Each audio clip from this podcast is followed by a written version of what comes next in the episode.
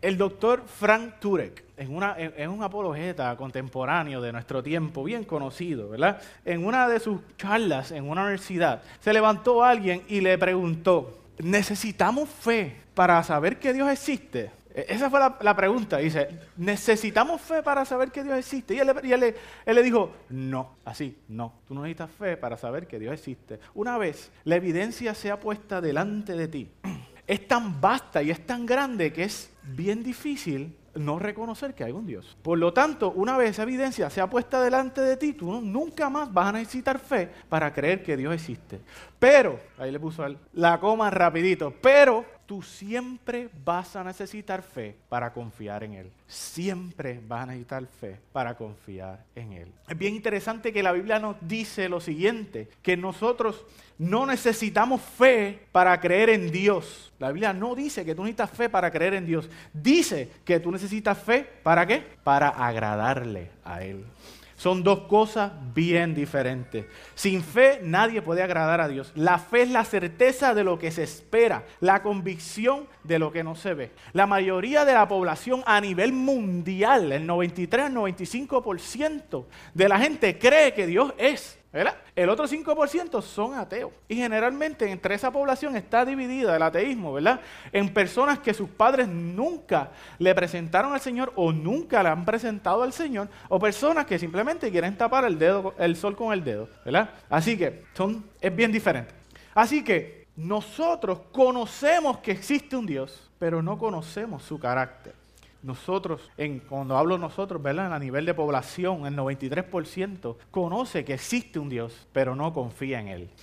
Yo confío en una persona por su carácter. Si yo he visto en ti o tú has visto en mí un comportamiento repetitivo, pues yo confío en que tú vas a tomar una decisión similar en una próxima ocasión. ¿Cierto o no es cierto? Ese es el carácter de alguien. Yo confío plenamente en mi esposa. No porque yo le digo, Ita, haz esto y ella lo hace. No, no, no hemos llegado ahí. no, todavía. Estamos lejos. Pero, pero, pero, yo sé que si ella tiene que tomar una decisión que me va a afectar a mí, el 100% de las veces esa decisión va a ser a mi favor, porque ella me ama. Y yo puedo decir que yo confío en él, en ella por eso. Pero es bien interesante que nosotros no hacemos lo mismo con con Dios. ¿Por qué? Porque no conocemos su carácter. Un estudio que hizo la Universidad de Baylor en el 2006. La Universidad de Baylor es una universidad, un Ivy League, ¿verdad? Es como decir Harvard, Yale, Princeton, Brown. Es, una eminencia eh, en nuestra nación americana. Y ellos en el 2006 hicieron un censo nacional. A ver cómo la gente veía a Dios, ¿verdad? Cómo la gente veía a Dios. Bien interesante que un 23% de las personas que estaban dentro del censo veían a Dios, solamente un 23%, como un Dios benevolente y de amor. Un 32%, que fue la mayoría, pero por mucho, veían a Dios como un Dios todopoderoso y un Dios autoritario un 16% veía a Dios como un Dios crítico, un 24% veían a Dios como, que aún sigue siendo mayor que el primer por ciento, un 24% ven a Dios como un Dios distante y un 5% simplemente eran ateos. Un 24%, todos los porcientos, casi todos, eran más grandes que la gente que veía a Dios como un Dios bueno y benevolente, un Dios de amor. Eso fue en el 2006, eso no fue hace mucho. En estudios recientes, el doctor Newberg el doctor Newberg es un especialista de lo que se llama la contemplación meditativa en la Universidad de UPenn, eh, Pensilvania, ¿verdad? Es una universidad bien famosa también en los Estados Unidos. Él se dedica a, a investigar cómo la contemplación meditativa, ¿verdad? Que es los pensamientos positivos en la mente, producen un cambio en el cerebro, ¿verdad? Y él dice que todos, todos, todos, todos los pensamientos positivos en alguna manera producen un buen cambio en el cerebro. Pero el mayor efecto se ha visto en, un solo, en, una, sola, en, en una sola meditación. Esta meditación literalmente trae sanidad física a la materia del cerebro se ha podido, es, discúlpame, es que se me fue la computadora y volvió para atrás. El mayor efecto que produce sanidad en el cerebro físico que se ha podido investigar al momento es meditar en el amor de Dios. Estamos hablando de un científico totalmente parcial. Y se ha visto que cuando se medita en el amor de Dios, literalmente tiene la capacidad de sanarte el cerebro físico. No estamos hablando que los pensamientos mejoran, que, los pensamientos de suicida o de, o de menosprecio se te van. No, no, no, es que el cerebro se repara. ¿Ok? Dice, el mayor efecto se ve cuando adoran a un Dios de amor. Literalmente el cerebro se sana, se produce una mejor memoria, agudeza mental, se, se produce empatía y simpatía. Realmente metieron a gente a una máquina de Maray en vivo a, adorar a Dios y esto fue lo que se vio. Esto es algo serio cuando se adora a un Dios de amor. Sin embargo, un aplauso al Señor ahí, sí.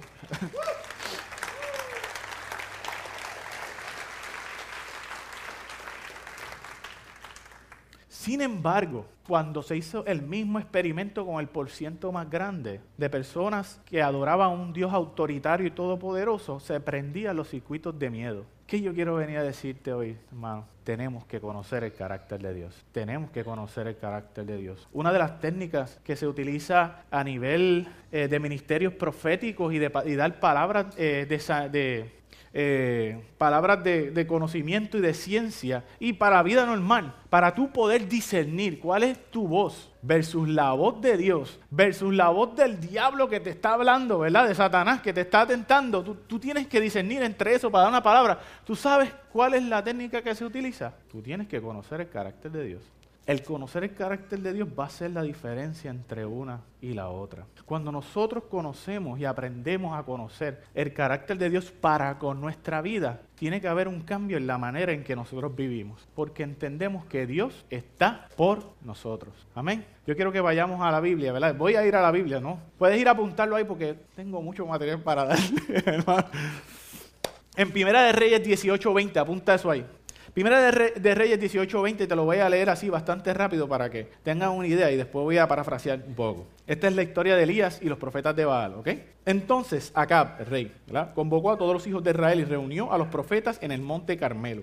Y acercándose Elías al pueblo dijo, ¿Hasta cuándo claudicaréis vosotros entre dos pensamientos? Mira esto, mira esto. Si Jehová es Dios, ¿verdad? Está hablando, está haciendo alusión a la existencia de, de, Dios como Jehová. Seguirle. Y si Baal es, ir en pos de él. Y el pueblo no respondió ni una sola palabra. Y Elías volvió a decir al pueblo, solo yo he quedado como profeta de Jehová. Mas de los profetas de Baal hay 450 hombres. Dénsenos, pues, dos bueyes y escojan ellos uno y córtelo en pedazos y póngalo sobre la leña, pero no pongan el fuego debajo. Y yo prepararé otro buey y los pondré sobre leña y ningún fuego pondré debajo.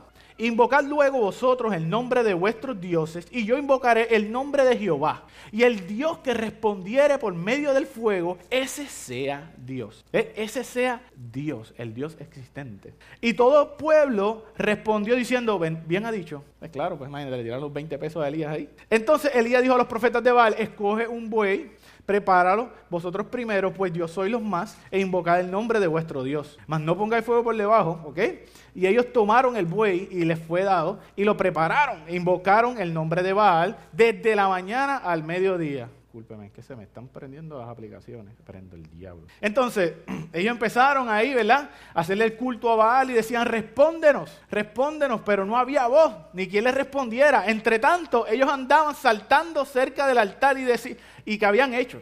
Y aconteció que al mediodía Elías se burlaba de ellos, diciéndole, mira, gritan más alto, porque Dios es. Quizás está meditando o tenga algún trabajo o va de camino, tal vez está dormido, o a lo mejor hay que despertarles. Hay una versión que dice, a lo mejor está en el toilet. Y ellos clamaban grandes voces y se zanjaban, que es que se cortaban con cuchillos sangre sobre ellos. Pero pasó el mediodía y ellos siguieron gritando frenéticamente a la hora de ofrecer el sacrificio, pero no hubo ninguna voz que respondiera ni, escuchar, ni escuchase. Entonces Elías a todo el pueblo le dijo que se acercaran y todo el pueblo se acercó. Le tocaba a Elías ahora, ¿verdad? Y él arregló el altar de Jehová que estaba arruinado. Y él puso dos piedras, puso la leña, ¿verdad? Y puso el sacrificio. Y hizo una saja alrededor del altar. En que cupieran dos medidas de grano. Preparó, la leña, ¿verdad? Cortó todo. Y dijo, llenad cuatro cántaros de agua y derramadla sobre el holocausto, sobre la leña. Y dijo, hacerlo otra vez y otra vez. Y dijo aún, hacerlo una tercera vez. Y lo hicieron una tercera vez de manera que el agua corría sobre el altar y también se llenó la zanja de agua. Y mire, después que él hizo todo este preparativo, dijo, Jehová Dios de Abraham, de Isaac y de Israel, no de Jacob, sea hoy manifiesto que tú eres Dios en Israel. Y yo soy tu siervo y que por tu mandato tuyo he hecho todas estas cosas. Respóndeme, oh Jehová, respóndeme para que conozca este pueblo. ¿Qué van a conocer este pueblo? Esto es súper importante, que Jehová es Dios. ¿Ok? Jehová es Dios. Y que tú vuelves a ti el corazón de ellos. Entonces cayó el fuego y consumió el holocausto, la leña, las piedras, el polvo y la mío hasta el agua que estaba en la zanja. O sea, literalmente es el único, el único momento, yo creo que en la historia donde la materia ha dejado de existir. ¿Ok? A ese nivel. Y viéndolo, todo el pueblo se postraron y decía, Jehová es el Dios. Jehová es Dios. literalmente es una competencia a la vida y la muerte, ¿verdad? Esto es Hunger Games. Hay los profetas de Baal que son 450 y Elías que está solo, ¿verdad? Literalmente todo lo que está pasando, ¿qué es está ¿Cuál es la disputa? ¿Cuál es el reto? El reto es que Dios existe. O existe el tuyo o existe el mío, porque no pueden existir dos, son mutuamente exclusivos. Eh, mi Dios dice que Él es el único, el tuyo dice que Él es el único. ¿Quién existe? ¿Ok? Entonces, sabemos que el de esta gente no funcionó, son 450 y empezaron a brincar, a chantear, a escribir, a, a romperse, a lacerarse, a automutilarse, todo, nada pasó. Elías él tiene una confianza tan segura que Dios existía, que él dijo, ¿sabes qué? Vamos a hacer esto, vamos a llevarlo un poquito más arriba, ¿verdad? Vamos a enseñarle a estos nenes cómo se hace esto, ¿verdad? Él dijo, después que yo prepare todo esto, vas a coger 12 cántaros de agua y se los vas a tirar al sacrificio. 12, 4 o 3 veces. Así que esto no va a ser una casualidad que esto se va a prender, que de momento las dos piedras de adentro hicieron así y ellas se prendieron y una pajita cogió fuego. No, no, no. Literalmente, si Dios es, si Jehová es Dios existente, esto se va a quemar desde abajo para arriba. Bien es bien interesante que todo dejó de ser. Obviamente él ganó, así que cogió a los 450 y los limpió, ¿verdad? Los mató. ¿Qué pasó después de ahí? El gran evento, ¿verdad? Acá el rey salió a un sitio que se llama Jezreel, ¿verdad? Y fue y le contó el chisme a Jezabel, ¿verdad? Ustedes saben de esto. Y Jezabel mandó un mensajero donde Elías y le dijo que mañana él iba a estar como, iban como, como están los profetas de Baal. Él lo iba a matar, ¿verdad? Y Elías, ¿qué pasó? Desapareció, se fue, dice que tuvo miedo. Bien interesante que nosotros nos hemos preguntado muchas veces, ¿por qué rayos pasó esto? Si este hombre se acaba de liquidar a 450 profetas de Baal en un mediodía, ¿entiendes? Un mediodía. Fueron 450 que volaron canto. Y esta mujer, va a ser un par ahí, ¿verdad? Todo hombre que estamos haciendo contacto en los ojos, ¿verdad? Saben lo que yo quiero decir. Esta mujer me acaba de amenazar, si el, el paréntesis. Nosotros sabemos lo que le pasó a Elías. Esta mujer me acaba de amenazar. Este, y yo tengo que salir huyendo. Usted nunca compite con una mujer, hermano. Esto es al lado, esto es acá. ¿Entiendes? ¿Ok? miren mi silencio profético. ¿Ok? ¿Ok? No, menos guiando. Se van a matar los dos. ¿Entiendes? ¿Qué le pasó a Elías? Bien interesante que acá, el reto de acá fue el siguiente. ¿Tu Dios existe o el mío existe? Uno de los dos existe. Dice, pues, eso es con los ojos cerrados. Yo sé que mi Dios existe. Pero Jezabel no estaba amenazando a la existencia de Dios. Jezabel estaba amenazando al carácter de Dios para la vida de Elías. Jezabel estaba diciendo, tu Dios existe, yo lo vi, pero vamos a ver si Él te protege. Vamos a ver si Él te protege de mi mano. Y cuando pasó eso, Elías huyó. Porque Elías no entendía, esta es mi opinión, Elías no entendía el compromiso de Dios para con la vida de él. Él entendía el compromiso de Dios con el nombre de él, con el nombre de Dios, porque por su nombre él jura, por sí mismo. Pero con la vida de Elías, ¿está Dios comprometido con mi vida? Vámonos para el monte. El carácter de Dios, el compromiso de Dios con la vida de Elías. Sin embargo, en Daniel 3:13 dice lo siguiente, había pasado lo siguiente. El rey Nabucodonosor era el rey más, es como que dice, el rey del mundo en ese tiempo, ¿verdad? Era el, rey más poderoso de la metrópolis, más poderosa a nivel en, ese, en ese lugar, pero ese lugar era el más desarrollado en el mundo, ¿verdad?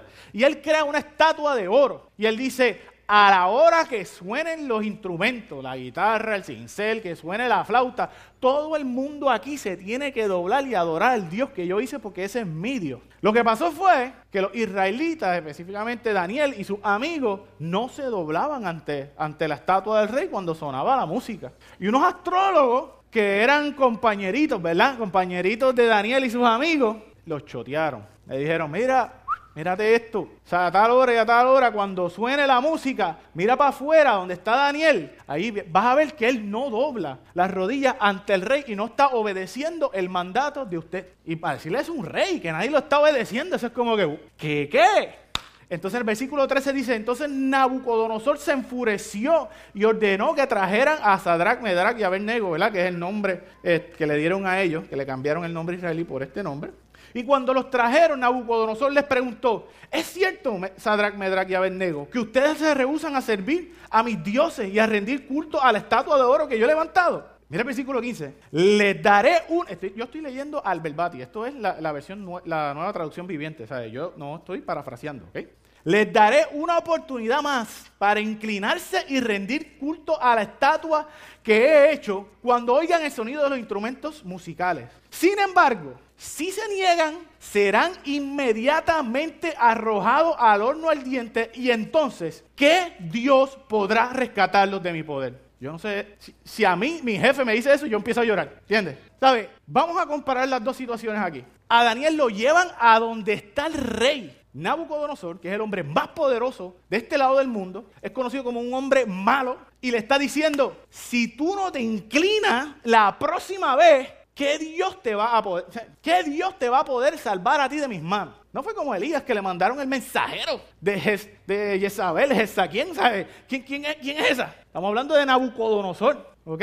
Y mira lo que contestaron estos tipos. El 16 dice, pero mira el tono en que ellos contestan. Sadrach, Mesach y Abednego contestaron, así lo dice la Biblia, oh Nabucodonosor, no necesitamos defendernos delante de usted. Si nos arrojaron al horno, si nos arrojan al horno al diente, el Dios que servimos es capaz de salvarnos. Él nos rescatará de, rescatará, de, rescatará de su poder, su majestad.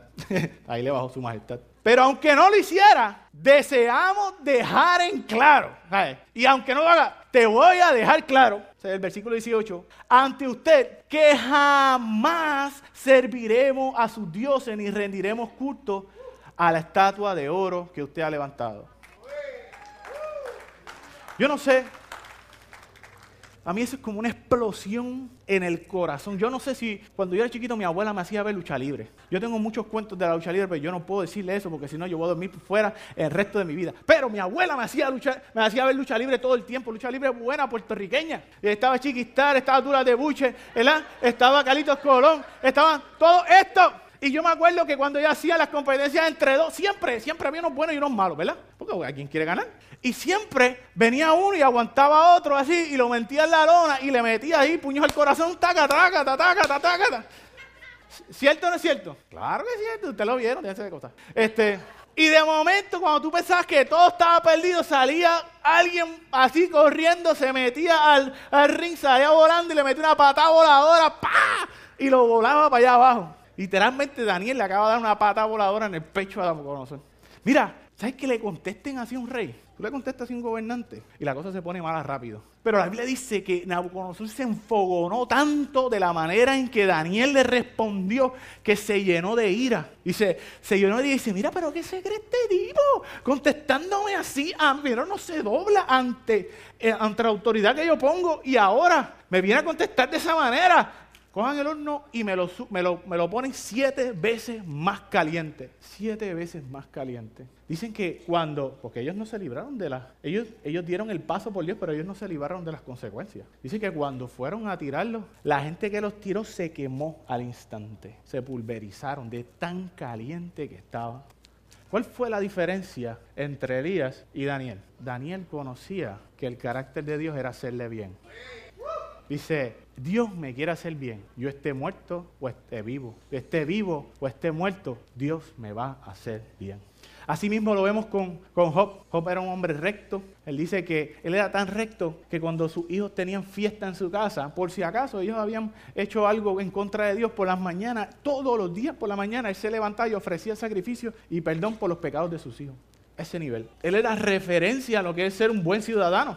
Sin embargo, le sobrevino un montón de mal cuando el, cuando el diablo tocó su vida, ¿verdad? Mira la respuesta de Job Tenía una esposa que le decía, mira, la cosa te va bien mal, maldice a tu Dios y muérete. Yo creo que ahí fue donde Dios como, como que cogió idea para, esto del, del yugo desigual, ¿verdad? La esposa dijo, esto no puede volver a pasar, esto no puede volver a pasar, así que ustedes tienen que estar pendientes con quién se casen. Y dice, esta fue la respuesta de Job ante lo malo que le había pasado. Dijo, desnudo salí del vientre de mi madre y desnudo volveré allá. Jehová dio, Jehová quitó, sea el nombre de Jehová bendito. En todo esto no pecó Job ni atribuyó despropósito alguno. Yo no sé si yo me estoy tratando de explicar, no sé si yo me estoy dando a explicar, ¿verdad? Cuando nosotros conocemos el carácter de Dios, no hay manera en que nosotros podamos atribuir despropósito a nuestras situaciones en nuestra vida. No hay manera, no hay manera que... Y mira, Job tuvo conflicto, él se vio malo, ¿entiendes? Él tuvo una disputa literalmente con Dios, pero eso no tiene que ver. Mis emociones no tienen que ver con que yo conozca quién es el Dios que me ha llamado. Esto, esto habla que Daniel y Job conocían el carácter y la voluntad de Dios, del Dios que ellos le servían. Mira, hermano, durante mucho tiempo en nuestra sociedad tenemos un problema de conocer el carácter de Dios. Porque, como se han hecho en muchos movimientos, se coge una pequeña parte o algo fuera de contexto y se extrapola a algo que es el 100%. Dos argumentos muy grandes que se utilizan, este, o comunes, no grandes, ¿verdad? Comunes que se utilizan para atacar el, eh, carácter de Dios sobre nosotros, ¿verdad? Y la variabilidad del carácter de Dios eh, en este tiempo. Es que en una ocasión en la Biblia, Dios literalmente mató a una generación entera de gente. Bien interesante que esta gente, los amonitas, eh, ellos tenían varios ritos que eran en contra de lo que Dios le había hablado una vez tras otra. Y lo que ellos hacían era que cogían sus bebés recién nacidos y los ponían en las manos de su dios Moloch, que era un dios de metal y estaba prendido en fuego. Por lo tanto, ellos sacrificaban sus hijos ahí al momento. A Dios no le agradaba eso y envió muchos y muchos y muchos y muchos y muchos profetas diciéndole, tienen que arrepentirse, tienen que cambiar esa manera de vivir, no pueden estar haciendo eso. Y ellos no se arrepintieron. Y Dios dijo, este tipo de persona no puede, no puede vivir así. Y el Dios que creó, el Dios que quitó, y dijo, ya está, se acabó. Y lo otro es, es una pregunta que es bien común. ¿Cómo un Dios de amor puede enviar a alguien al infierno eternamente?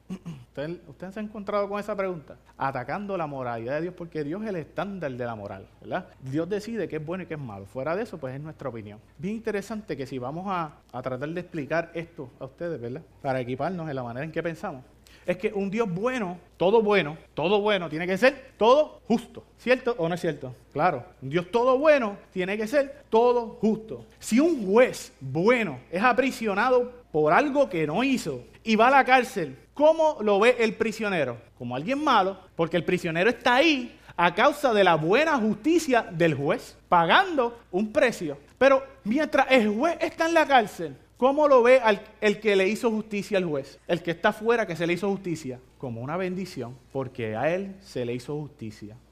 Hace, hace mucho, hace mucho, hace como tres meses atrás, yo escuché un testimonio de alguien hablando de esto. Era de una persona que era un filósofo. Y al momento él era ateo. Y él decía, mira, mi, mi razón para no adoptar el Dios de la Biblia como mi Dios es porque yo no puedo reconciliar a un Dios súper bueno, todo bueno, con un Dios que hace venganza, con un Dios que trae justicia. Ese era lo que evitaba que él pasara. Él decía, yo he mirado lo demás y nada tiene sentido. Este Dios tiene sentido, pero eso no me deja acercarme a él. Y él contaba cómo él era de Ucrania. Él contaba cómo era de Ucrania, de, un, de un village, ¿verdad? no sé cómo se dice eso. ¿De un qué? De un poblado, ¿verdad? De un poblado. Y que en medio de la guerra se desató una guerra este, entre ellos y vino gente y mató a sus padres y mató a sus hermanos y abusó de sus hermanas. Y él dijo, en ese momento, en medio de mi dolor, ya yo no podía creer, yo, no, yo dentro de mi corazón, ya yo no podía dejar de creer en un Dios que es bueno, pero que nunca me iba a hacer justicia. Yo necesito creer en un Dios como el de la Biblia, que es bueno, pero que me hará justicia, que traerá redención al final de los días. En es un debate bien, bien particular. Búsquenlo, ¿verdad? Es B. Warren está teniendo un debate en contra de un ateo bien famoso que se llama Anthony Flew, ¿verdad? Que terminó convirtiéndose antes de morir. Este, estaban debatiendo esto mismo. Y B. Warren le dice a Anthony, le dice, oye, ¿será justo que Dios castigue a alguien por los pecados en su vida después de su muerte, aunque sea un minuto? Y Anthony le dice, doctor Anthony Flu, ¿verdad? Le dice, sí, ¿es justo que lo castigue por un minuto? ¿Será justo que lo castigue por dos minutos? Sí. ¿Será justo que lo castigue por cuatro minutos? Y a ese momento él entendió que estaba perdido. Porque el problema de, de lo como nosotros conocemos el amor y la justicia de Dios, que nosotros queremos adjudicarles el tiempo a la penalidad que Dios ha dicho. Pero eso no es así. Yo tengo un amigo, bueno, un compañero, que él es pediatra y que un día él está trabajando en su oficina y se metieron tres menores de edad, menores de 18 años, a asaltarlo. Y lo, esposaron, lo amordazaron, le pusieron una pistola en la cabeza. Habían niños pediátricos en la oficina. De esos tres, dos están sirviendo cadena perpetua. Cinco minutos de su vida decidieron el resto de su vida. Cinco minutos de su vida decidieron el resto de su vida. ¿Quién mejor para decir cómo se sentencia un pecado que el juez, que está fuera de lo que pasó, que conoce y sabe el peso del pecado? Así es nuestro Dios. Lo que pasa es que el amor de Dios y el amor que Dios nos enseña a nosotros no invalida la disciplina, sino que la ejerce. El que ama, corrige, enseña la Biblia. Yo hace un tiempo atrás vi vi un, estaba viendo un documental de unos niños que eran menores de edad, eran teenagers, y ya tenían un rap sheet violento, y habían hecho un montón de crímenes y un montón de crímenes, y, les, y ellos no tenían padres. Le decían, ¿qué, ¿qué pasó? ¿Qué pasó en tu vida? ¿Por qué tú hiciste eso? ¿Qué tú querías? ¿Qué tú piensas que hubiese cambiado el rumbo de tu vida? Y ellos dijeron, un padre que me dijera que no lo hiciera. Tú y yo, hermanos. ¿Por qué yo te digo esto? Porque tú y yo tenemos un Dios de amor. Y, lo, y, esta generación se ha levantado para decirte otherwise, ¿verdad? Y para cambiarte la mirada de, lo que, de quién es Dios de verdad. Dice en su palabra que, que su enojo dura un momento, pero su buena voluntad toda la vida. Dice lo siguiente en Jeremías, dice, porque yo sé los planes que tengo para ustedes, dice el Señor, son planes buenos y no malos, ¿para qué? Para darte un futuro y una esperanza. Mira lo que dice en Salmo 139, qué preciosos son tus pensamientos acerca de mí, oh Dios. No se pueden enumerar, ni siquiera puedo contarlos, suman más que los granos de la arena. Y cuando despierto, todavía estás conmigo. Entonces, antes de la gracia. Dice en Romanos 8, 38 al 39, dice, y yo estoy convencido que nada podrá jamás separarnos del amor de Dios. Ni la vida, ni la muerte, ni los ángeles, ni los demonios, ni nuestros temores de hoy, ni nuestras preocupaciones del mañana. Ni siquiera de los peores, de los poderes del infierno pueden separarnos del amor de Dios. Ningún poder en las alturas ni en las profundidades. De hecho, nada en toda la creación podrá jamás separarnos del amor de Dios que está revelado en Cristo Jesús. Lucas, Lucas 12 dice, luego dirigiéndose a sus discípulos dijo, por eso les digo que no se preocupen ni por la vida diaria si tendrán suficiente alimento para comer o suficiente ropa para vestirse. Pues la vida es más que la comida y el cuerpo es más que la ropa. Miren, miren los cuervos, no plantan ni cosechan ni guardan comida los granjeros, en los graneros, porque Dios los alimenta. Y ustedes son para él mucho más valiosos que cualquier pájaro. ¿A causa, acaso, con todas tus preocupaciones podrás añadir un solo momento en tu vida? Y si por mucho preocuparte no se logrará algo tan pequeño como eso, ¿de qué sirve preocuparte por cosas más grandes? Miren cómo crecen los lirios, no trabajan ni cosen su ropa, sin embargo, ni Salomón con toda su gloria se vistió tan hermoso como ellos. Y si, su, y si Dios cuida de manera tan maravillosa a las flores que hoy están y mañana están en el fuego, tengan por seguro que Él cuidará de ustedes. Y después dice, termina así, ¿por qué tienen tan poca fe? Mira, hermano, Dios tiene grandes planes para tu vida y para mi vida. Dios es un Dios de amor. Pero nosotros vamos a tener situaciones que nos van a amenazar en el diario. Y nosotros no podemos salir corriendo. Tenemos que permanecer. ¿Cuál fue el producto de la decisión de Elías versus la de Job versus la de Daniel? Elías salió de allí, salió corriendo, salvó su vida al momento, pero pasó por un tiempo de sequía, de necesidad, de depresión y de tristeza, de lucha contra Dios. Daniel permaneció, lo echaron al horno de fuego y allí ¿quién cayó? En el horno. Nabucodonosor dijo, ven acá, si no echaron tres, porque ahí hay cuatro. ¿Por qué ahí hay cuatro? Y cuando salieron del fuego, ¿qué pasó? Toda la nación dobló sus rodillas ante Jehová.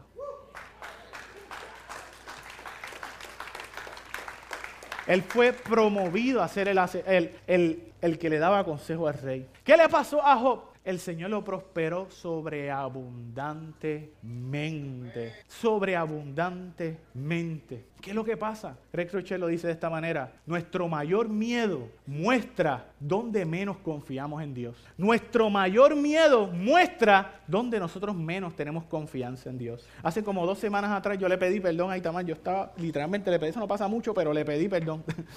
Este, yo soy un fanático de la sabiduría y de la prudencia. Siempre.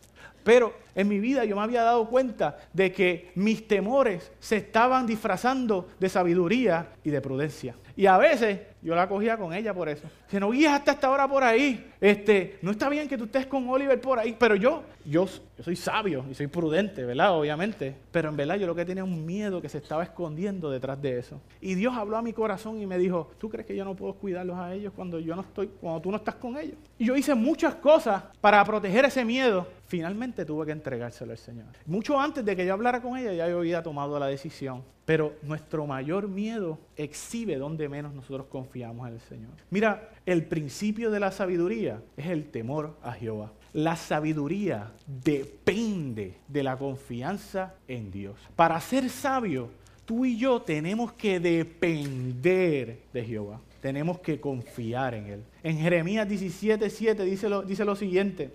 Bendito el hombre que confía en el Señor y que pone su confianza en Él. Será como un árbol plantado junto al agua, que extiende sus raíces hacia la corriente y no teme que llegue el calor. Y sus hojas están siempre verdes. En época de sequía no se angustia y nunca deja de dar fruto. Igualito que nosotros, ¿verdad? Tacho, esto se va a poner malo.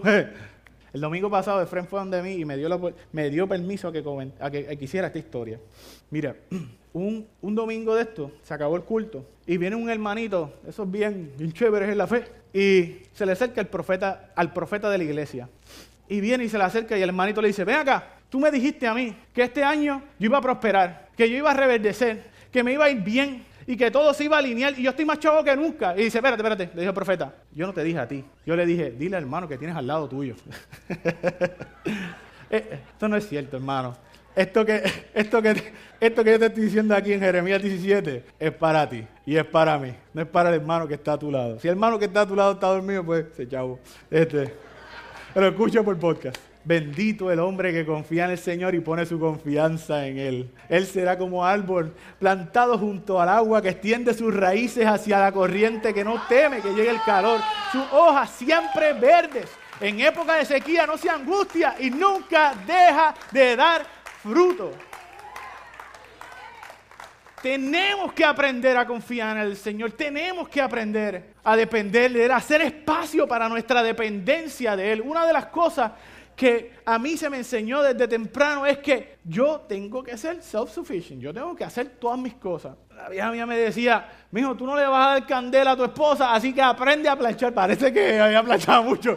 Este, aprende a planchar. Y yo, pues, pues, yo soy el que plancho en casa, ¿verdad? Este, pero cuando yo llego, imagínate, yo me caso a los 24 años, yo estoy solo hasta los 24 años, así que yo hago todas mis cosas. Yo no dependo de nadie, ¿verdad? A menos económicamente, ¿verdad? De ellos. Este, pero yo no dependo de nadie para que haga mis cosas y que cuando yo me caso, yo veo que yo no tengo espacio para depender de mi esposa. Yo no tengo espacio para depender de ella. Y yo me di cuenta que yo tenía que abrir un espacio para yo ser dependiente de ella. A propósito. No que yo fuera menos, sino que yo me tenía que bajar para que ella pudiera ser parte de mi vida. Y yo le dije, mira, tú vas a llevar la economía de la casa. Que para mí eso es inglés.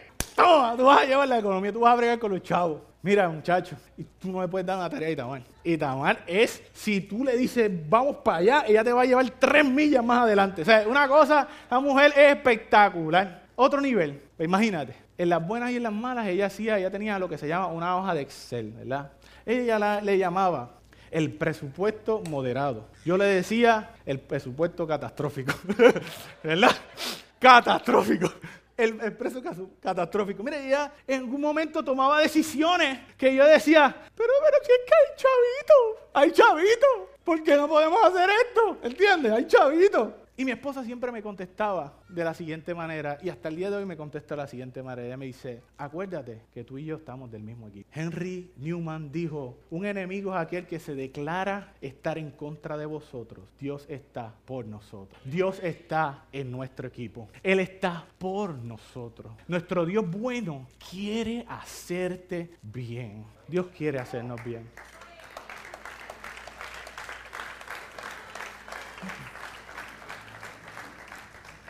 Mira, yo no siempre estoy de acuerdo con las decisiones que, toma Itamar en esa área, pero yo conozco su carácter, yo conozco el carácter de mi esposa. Yo sé que detrás de cada decisión que ella toma, yo no las entiendo. Yo no las entiendo porque yo le di control de esa área en mi vida a ella. Yo no las entiendo, pero yo sí sé algo. Cada decisión que ella toma, busca hacerme bien. Busca hacerme bien. Cierro esta mañana con, con una cita que entiendo que es, así como termina el libro de, de Dangerous Prayers de Greg Crochet. Y dice, tú eres 93% más rico de las personas existentes. No en dinero, pero en tiempo. 108 billones de personas han vivido alrededor de la historia.